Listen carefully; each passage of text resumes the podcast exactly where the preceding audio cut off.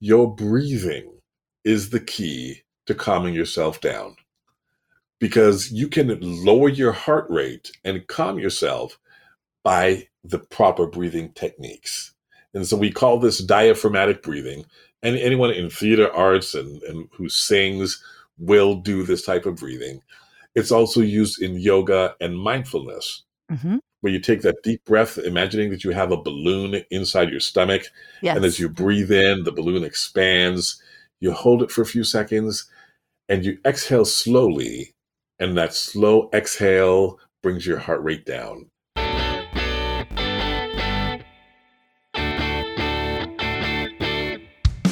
Welcome to Audio Branding, the hidden gem of marketing. Sound plays a more important role in human behavior and our decision making than you may realize.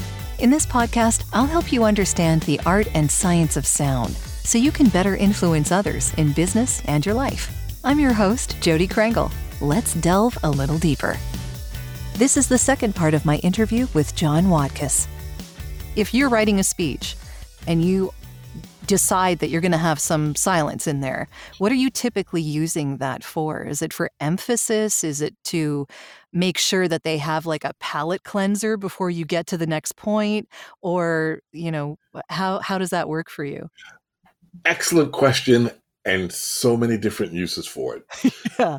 So one as you said, maybe I've made a statement and I want to make that change to the next point. I want to give the audience time to think about what I just said and reflect on it before I go to where I'm heading next. We do this in music. We finish a verse, and then there's that little pre chorus in between. So if you think, Can you feel the love tonight?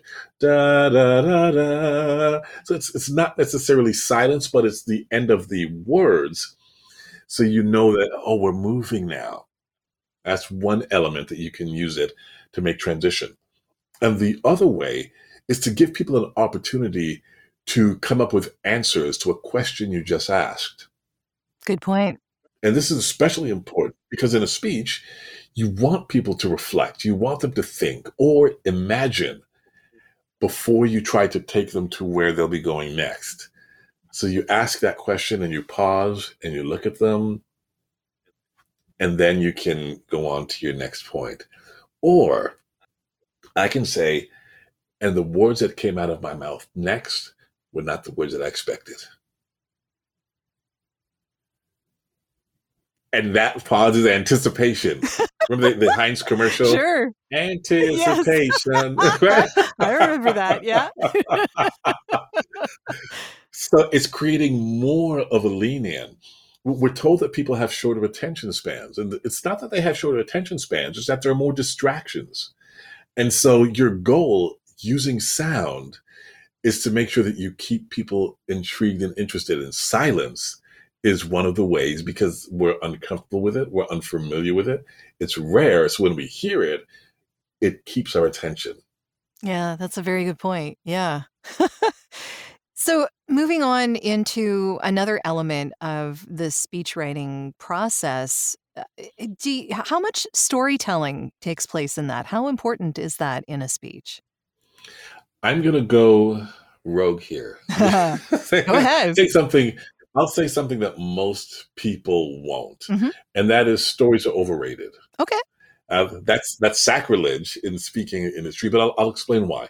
Stories are incredibly they are important, but they are no more important than an analogy or a metaphor or a quotation, because they're simply a tool that helps you to get your point across.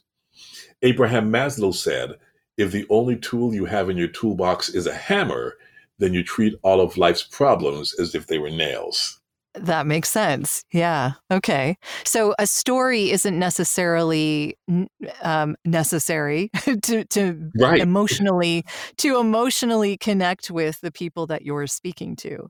You can do that in other ways, is what you're saying. Absolutely. If you think about the I Have a Dream speech, if I say what's the most successful or most influential speech in the history, at least of the US, mm-hmm. most people will say, I have a dream if you were to study the entire I Have a Dream speech, give me your guess as to how many stories you think are in there. Um, I'm I don't know, maybe one? I mean, you would hope that there's at least one. Zero. Zero? Zero. Okay. So you think about the most influential speech that people are going to think of off the top of their head. Yeah. No stories whatsoever. What he did is he painted word pictures. Ah, okay. He may have given examples, but he used different techniques like what is called anaphora, which is another way to create a hook. Okay. Anaphora, the repetition of a word or phrase at the beginning of a sentence. I have a dream. That happened many times. Or he would ask the question, When will we be satisfied? We will never be satisfied. Mm-hmm. He repeated that so many times.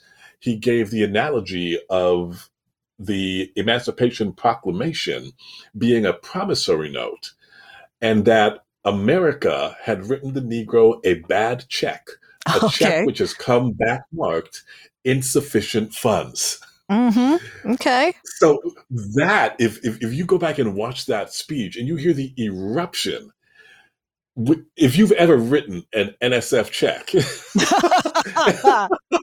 well, you know, business people, right? It it connects. It, it just like anyone anything else within a story, it brings about emotion. And so, okay, that's the key. Storytelling really is about emotion, but you can create emotion with a picture. You can create emotion with a quote.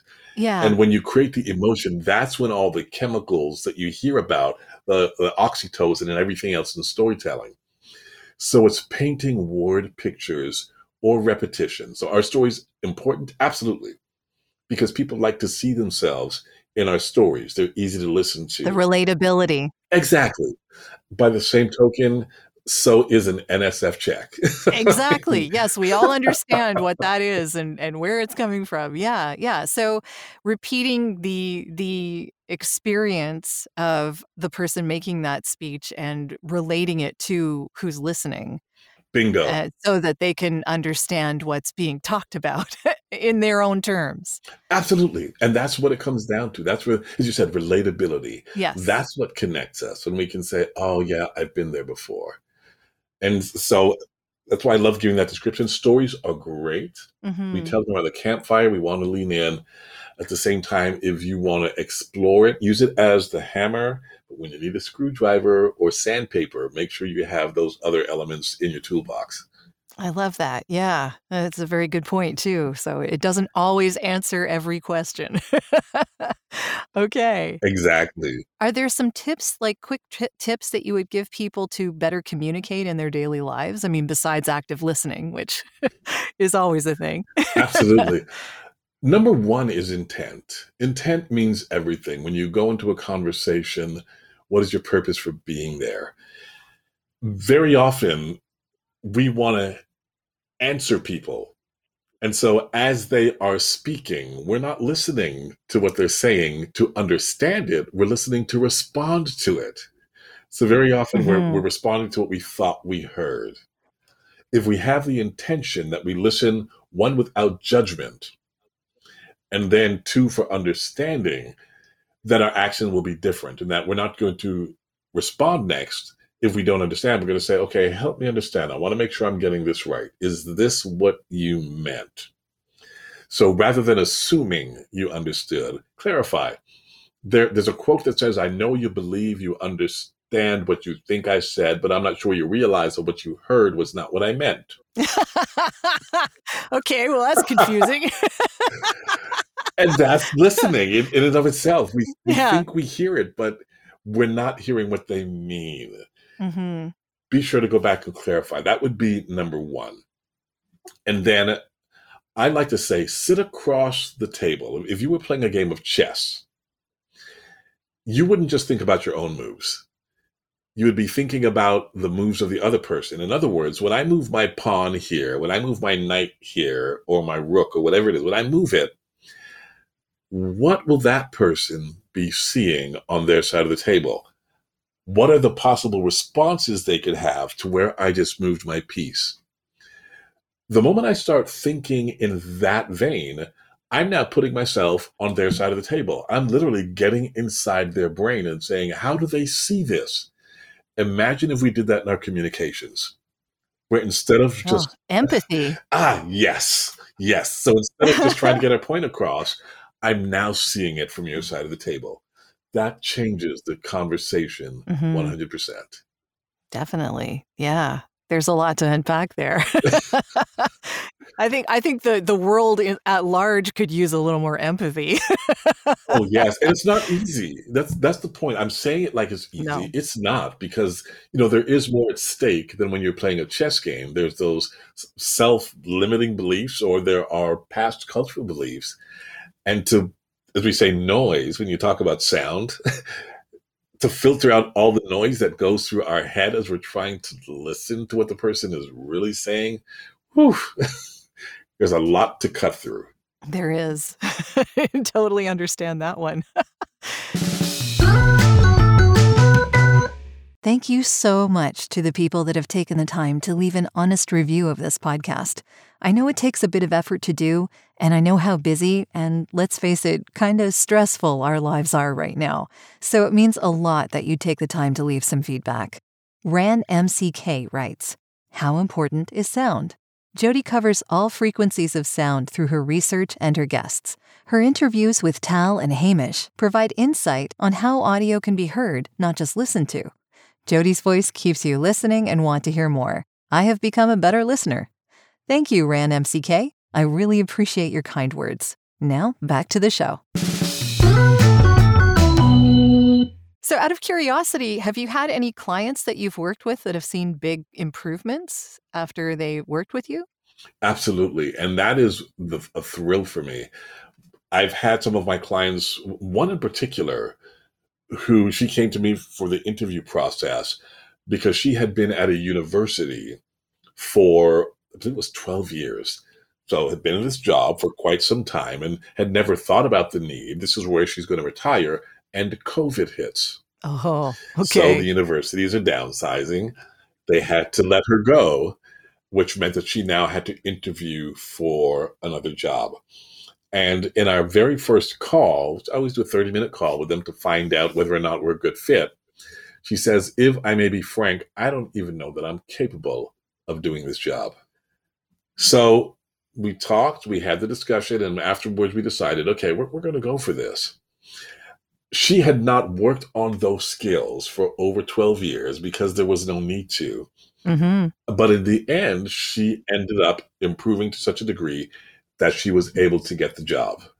So for her, and this was at a completely different university with people that she did not know, mm-hmm. and she she came through and came out on the top because of her ability to get through those interviews and answer clearly and concisely. So for me, I love those wins, and I, I, have a number of those where it's at a very high level, and my clients go in and they deliver more than they thought they were capable of. For me, there's there's, there's nothing better. Oh, I love it. Yeah, I mean that's that is super helpful, especially in an interview. I imagine. Are there any other situations that were outside of the interview idea? Did have you have you worked with people who actually had to do a public speech? Yes, and I mean, I'm assuming you have, but yeah, yeah, that's from TED talks to pitches to presentations to the board. There are so many different scenarios, and what I usually find is whoever the speaker is wants to give more information than the audience needs to hear. Yes. And so it's just this fire hose of, of information. And when I talked about silence and giving the person the opportunity to stop and digest, that was never part of their process. So I dialed down to what's most important about what you have to say. Not just most important to you, but what's most important to them? What addresses their need, yeah. their pain? Because mm-hmm. guess what? When when we start hearing something that relates to us, we listen. When you start talking about something that you care about but doesn't necessarily hit a nerve for us, we start daydreaming about something that's going on in our lives. Yeah. It's all about what's in it for us, right? there you go. Yeah. So my key is always to get my my presenters, speakers to think through what is the need of the person you're speaking to. And it always comes through that they hear, wow, you've you've improved. You've done so much better. Yes, I will take that. So I mm-hmm. again, I love seeing that transformation, especially from the people who didn't think they were able. That for me is the best. I imagine, yeah. That's and it's an amazing skill to have. Have you seen similarities between the types of skills that are needed between a TED Talk, a presentation before a board, an interview? Like are there are there similar threads throughout all of that that I mean, besides the what's in it for them type, you know, you got to pay attention to what your audience wants to hear. yes. Well, confidence is also one. Okay, good point. Yeah. We pick up on the energy as an audience listening to you. And if you are vibrating nervousness, which comes through in the vocal tone and, and the lack of breathing, there's so many different ways that it manifests itself. Sure. We can't be comfortable as your audience while you are about to faint. We we're feeling it and we're hoping you don't. Yeah. Yeah, that's a good point. no one wants to see you faint. and it's a big one. It really is where you think, oh gosh, I hope they're going to make it because you know they don't want to be there. So that is a, a, big one that has to happen across all elements. And I, I say this to my speakers if you have not prepared, then you have every right to be nervous. if, if you're winging it, yes, nervous is a good feeling. Mm-hmm. But I also say, because I, I remember the first time I ever went on stage in The Lion King, stage fright for the very first time got a hold of me and it wasn't letting go. Oh, yeah. And I realized the importance of a warm up routine beforehand to get rid of all the tension in the body so that the nerves are gone and you can stand confidently and deliver. Yeah, I was going to ask you because I mean, what do people do if they're that nervous? Is there uh, beside uh, so you're saying a run through beforehand will give them enough confidence to go out there and do what they need to do if they're having a trouble like if they're if they're gonna if they look like they're gonna faint what what do you tell them to do? Is there a way for them to do it when they're already out there something to do that could calm them down? Yes. Now there, i'll say this it's always better to calm yourself beforehand. Yes i will agree. And, and so i always i always say you know what? Prepare before you get to the stage. This should be a daily habit that being said, if you're in the midst of it and you have practice and anxiety creeps up, your breathing is the key to calming yourself down. Because you can lower your heart rate and calm yourself by the proper breathing techniques. And so we call this diaphragmatic breathing. And anyone in theater arts and, and who sings will do this type of breathing. It's also used in yoga and mindfulness mm-hmm. where you take that deep breath, imagining that you have a balloon inside your stomach. Yes. And as you breathe in, the balloon expands. You hold it for a few seconds and you exhale slowly. And that slow exhale brings your heart rate down and calms you down. So at any point where you feel nervous, it usually means you haven't been breathing. In fact, I watch speakers who gulp on air because they've been speaking without taking a breath. So it's it's really one affecting the other. Or they breathe in a shallow way, not from the diaphragm. They breathe from the chest, and that actually increases the heart rate. So mm, that the one, tension. Yes, yeah, that one technique alone. Increase your heart rate or decrease it, make you nervous or help you to be relaxed. So if you breathe better, breathe consciously and with intention, you'll be able to center yourself. And then, even as you speak and breathe at the same time. Yeah, yeah. I, I had a um, a vocal coach on here on the podcast. Her name's Cynthia Zhai, and she's in Singapore. And one of the things that she mentioned was that a lot of people don't know how to breathe that a lot of people have forgotten that when you breathe your your stomach is supposed to go out not in And yes, so teaching yes. yourself to breathe properly is like one of the first things people need to do because that can let you let let loose of the tension as opposed to when we learned when we were tense and we learned and we were like taking in our breath right mm-hmm. like and exactly. everything's coming in like yeah so we don't recognize it we're promoting that nervousness yeah I, I in a lot of cases i think people don't realize that your stomach should go out when you breathe instead of in So paying attention to that. Well, that's because society teaches us to take a picture and uh, hold it in. Yeah, yeah. yeah, yeah. But it, it's something we learn, you know, like people learn when they're tense that they keep it in, you know. So, yeah, learning how to let it out is a good thing to know. it is. And I'll tell you what, it's also a a, an automatic reaction that we continue to learn. I have a little bit of a background in personal training as well. I ran a mm-hmm. fitness studio. Okay. And the number one instruction I gave to my clients was breathe. yeah. Because if a weight was heavy, you'd think people would know. They're concentrating so hard, and this should be an automatic function breathing. We need it to survive.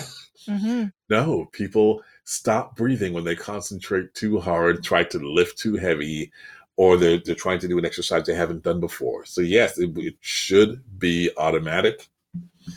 I gave that instruction so many times breathe. They go, yeah. oh, sorry, I forgot. I can imagine, yeah. But uh, yeah, it's a it's a big thing, and, and we don't pay enough attention to it. Are you looking for ways to improve your company's or podcast's impact? You'd be surprised how powerful the use of an intentional audio branding strategy can be. Want to know more? I have a free downloadable PDF that gives you my five tips for implementing an intentional audio strategy at voiceoversandvocals.com slash audio branding strategy. That location does ask to put you on a mailing list, just to send you updates on when the new podcasts come out. But if you really don't want to give your email out, I understand. Just contact me directly. My email is all over my website, and I'll make sure you get that PDF without needing to sign up anywhere. If you do sign up, though, you also get access to a resources section called The Studio, where I have videos, white papers, and PDFs, discounts from my guests, and snippets of audio from my guests that no one else gets to hear. So maybe it's worth your while. Totally up to you. And of course, if you're looking for voiceovers, you can get in touch with me about that too. Now, back to the podcast. Switching uh, gears just a little bit, I want to sort of talk about Clubhouse a little before we we uh, end this conversation, because I know that that's where we met, and uh, I was curious yeah. as to your background on that. So, how did you get interested in Clubhouse and get participating on there? My coach got me onto Clubhouse because there was a show. This wasn't her intention. It wasn't why she did it, but it's how she did it. Mm-hmm. She got me onto Clubhouse when The Lion King, there was a group of people performing The Lion King live on the app. So she said, mm-hmm. Hey, they're doing The Lion King. Sign on, get an account, listen to this. She had been on for at least a month before. So I went on and I, I listened to the show and I thought, oh, this is this is really cool you know, I like that they went through it all. And then I didn't go back on the app for a few days. And it was New Year's Eve. I finally decided to log back on and see what was happening. And there were just nice rooms where they were doing voiceovers and they were doing New Year's resolutions. And that's how I became more interested in it as a learning vehicle, which was my coach's intention all along. But she just had to find a way to get me there because I'm not a social media person. I don't like social media. I I'm an introvert by nature. Oh, I I sympathize. so even even on on Facebook, you, you write a comment. What do people do? They like it, they comment back. And as an introvert, you think, ah, now I gotta comment again. so, okay, yeah. so I I don't do a lot of Facebook or a lot of Instagram because when people respond, I just feel like the energy that I have to exert. Not that I don't like people, or I don't, don't want to. I do like people, but the responding, it's like, oh, okay, this is going to take some time. The obligation required. Uh, yes. Yes. yes. I get it. but then you get on Clubhouse, and it's a conversation, and I love one on one conversations or even small group conversations where I'm made to think more and I can learn and I can grow. And that is what Clubhouse has been for me, in, that I can pick up all these pieces from so many people that I would never have the opportunity to connect with before. And the fact that we're just hearing voices, uh, again, because I love sound, the sound of the voice is excellent. It's, it's been a tremendous app for me. Yeah, I love it. And uh, by the way, you make a great co-host. so so for anyone who is interested, we have a Power of Sound club where I have talks about the power of voice, the power of podcasting, the power of storytelling, and uh, the power of music and and then sort of toss in the power of audio branding in all of that. And uh, and and you've been in some of those and uh, and co-hosting as well which i really appreciate. So you're welcome anytime. Um, just if people yeah, if people are interested, that's uh, every Wednesday at 2 p.m. Eastern. So anyone's welcome to drop by, and and we're always looking for a co-hosts. So you know, let us know. And this is all voice; it's all sound. I love it as much as you do. uh, and I've met a lot of really cool people from from being on there. And and what I find is the interesting thing about social media, and I'm kind of with you. I'm not even on Instagram. wow. Um, I, yeah, I'm I'm LinkedIn, Twitter, and Facebook, and Facebook is not really a place that I do anything other than chat with friends at the moment. So it's like I don't do anything really there. Um, but the reason that I even mention Clubhouse is because it's a social network in the way that I want it to be a social network, the way that you were talking about it as a conversation and less obligation because you can sit in the audience and just listen. You don't have to raise your hand and come up and talk. And you can just glean the information that's being spoken about in the room and not have any obligation at all. right. So, yeah. I love that opportunity nice. to sit back and learn. And even when, when I go into your room, there's something that I'm going to take away because of, of the guests that you have and because of your mm-hmm. knowledge. So there's so much of that. And people can get lost in the big rooms, but I have found the ones that I like and I stick with them. And it, it makes it so much more rewarding. Yeah, the smaller rooms are a lot better for conversation. yes. It's a little easier to actually share information as opposed to just sitting back and listening. I've I don't know about you, but I find it really really intimidating to try and speak in a room with like 100 people. It, it, actually in a room with 50 people, it can be a little much. like that's a lot. I would rather have one-on-one conversations the way you do. So the rooms being small I like that a lot. I love the small rooms. I don't mind the bigger rooms, uh, but I have found that when I speak in them, I speak a couple times and that's it.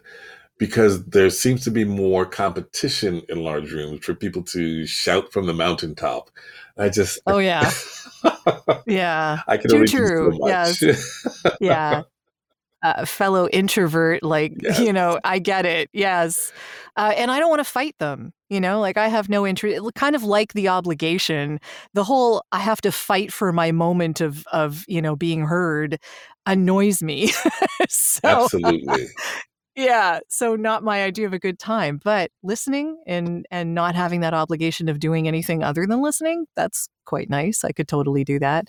But yeah, Clubhouse is one of many social audio networks now. So there are a bunch more that are coming in and I guess this is the power of sound because we want to hear each other's voices. I think that's pretty awesome.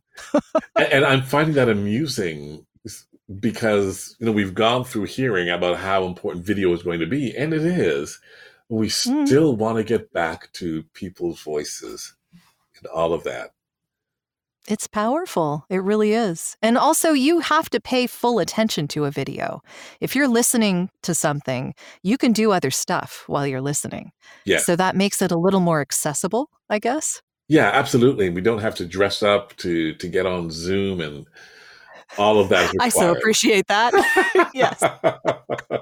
yeah. No one needs to see me if I'm on Clubhouse. I, I could be in my PJs. No one would know. yeah, I love it. So, if people want to get in touch with you, how is the best way for them to do that? The easiest way is by email, john at johnwatkiss.com. Or if you must, you can find me on social media. uh-huh. everything is John Watkiss. I don't have a fancy fancy handles, whether it's Twitter or Instagram or LinkedIn. It's John Watkiss. I'm easy to find on social media. Great. Wonderful. Well, thank you so much for coming on the show today. I learned a ton. So I hope my audience will learn a ton too. I'm sure they will. Great. Thank you so much, Jodi. As always, fun hanging out with you and, and talking as introverts do. Oh, likewise. Well, that's the end of this episode. Thanks for listening. And if you like what you heard, why not tell a friend about this podcast? It's available in all the usual locations. Until next time.